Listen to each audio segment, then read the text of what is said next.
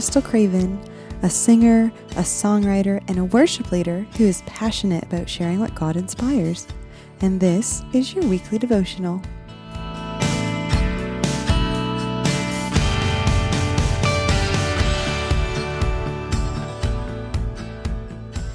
All right, we are picking back up on the story about the demon-possessed little boy whose father brought him to be healed.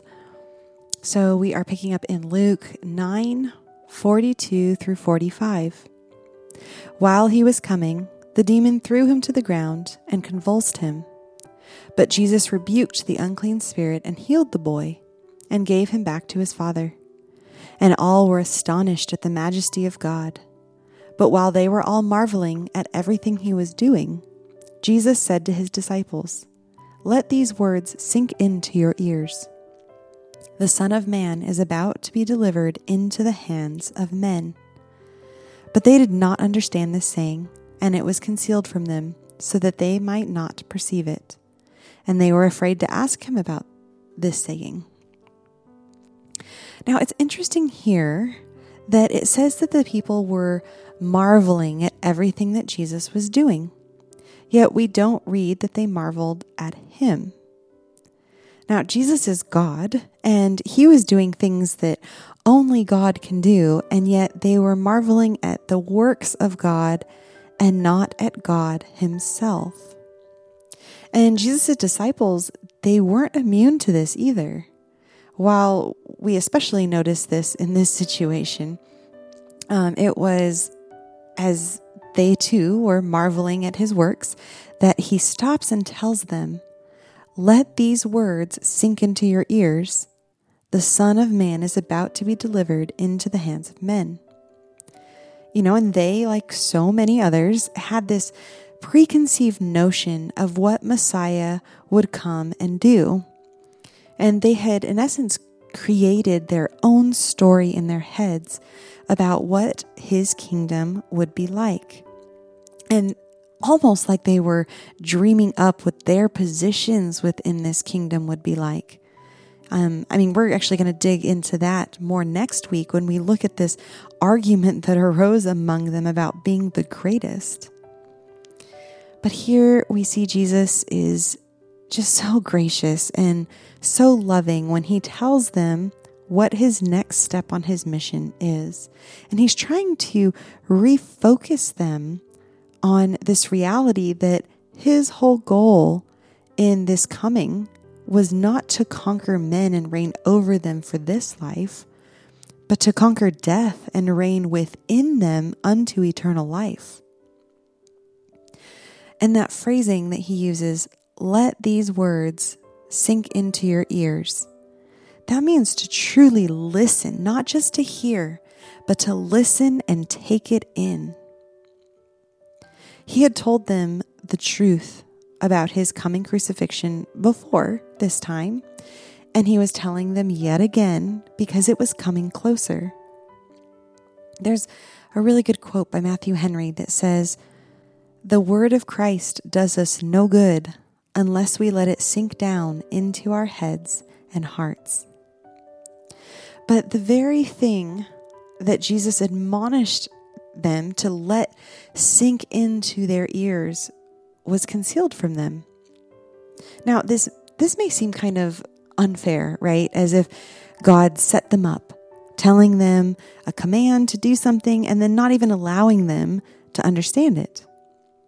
However, this is not the case. I just want to tell you that up front. This is actually really similar to the situation that we see with Pharaoh during the time of Israel's slavery in Egypt.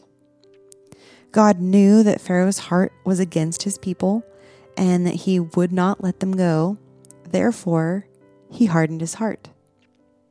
It's basically this in the same way, right? The disciples were so immersed in their own idea of the type of kingdom that Jesus had and would reign in, that they wouldn't accept what Jesus was telling them time and time again, and therefore it was hidden from them. This wasn't the first time that Jesus had told them about his crucifixion, right? And that it was coming.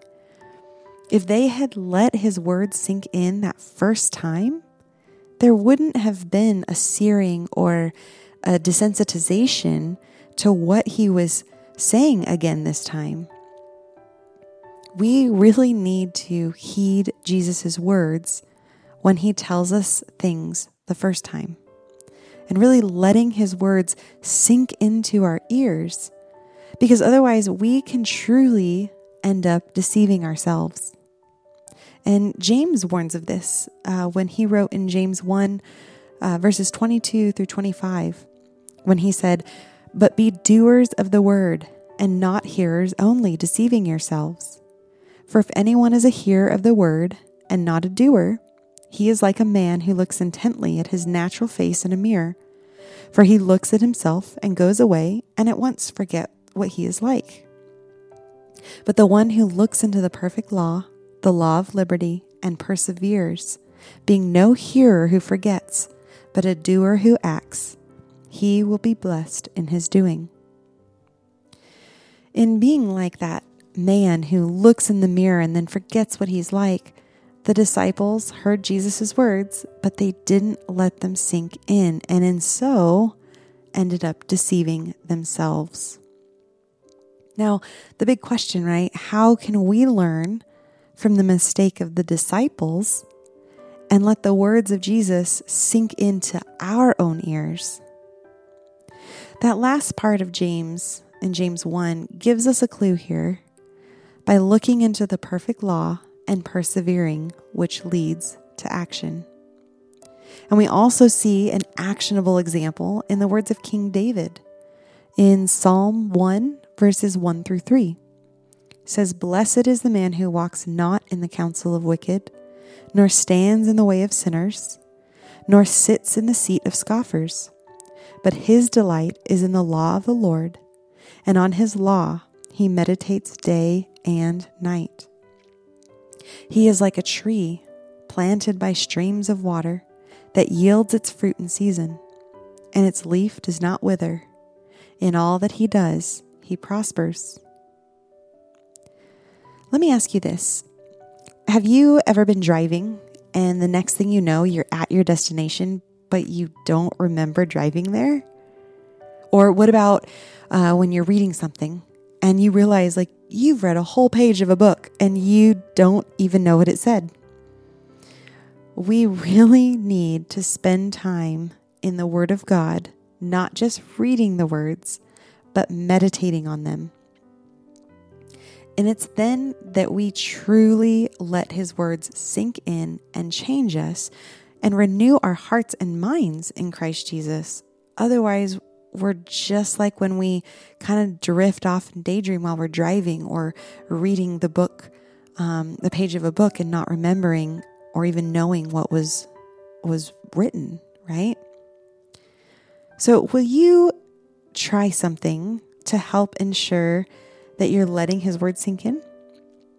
So try telling at least one person a day what you read about in the Bible that day.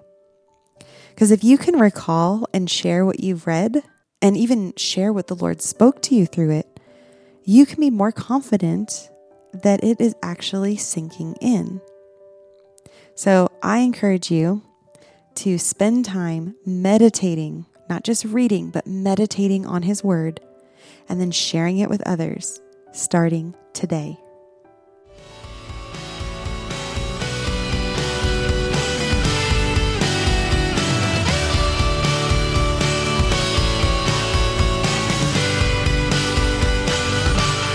For blogs, written devotionals, and originally written songs, visit crystalcravenmusic.com, and that's Crystal with a K.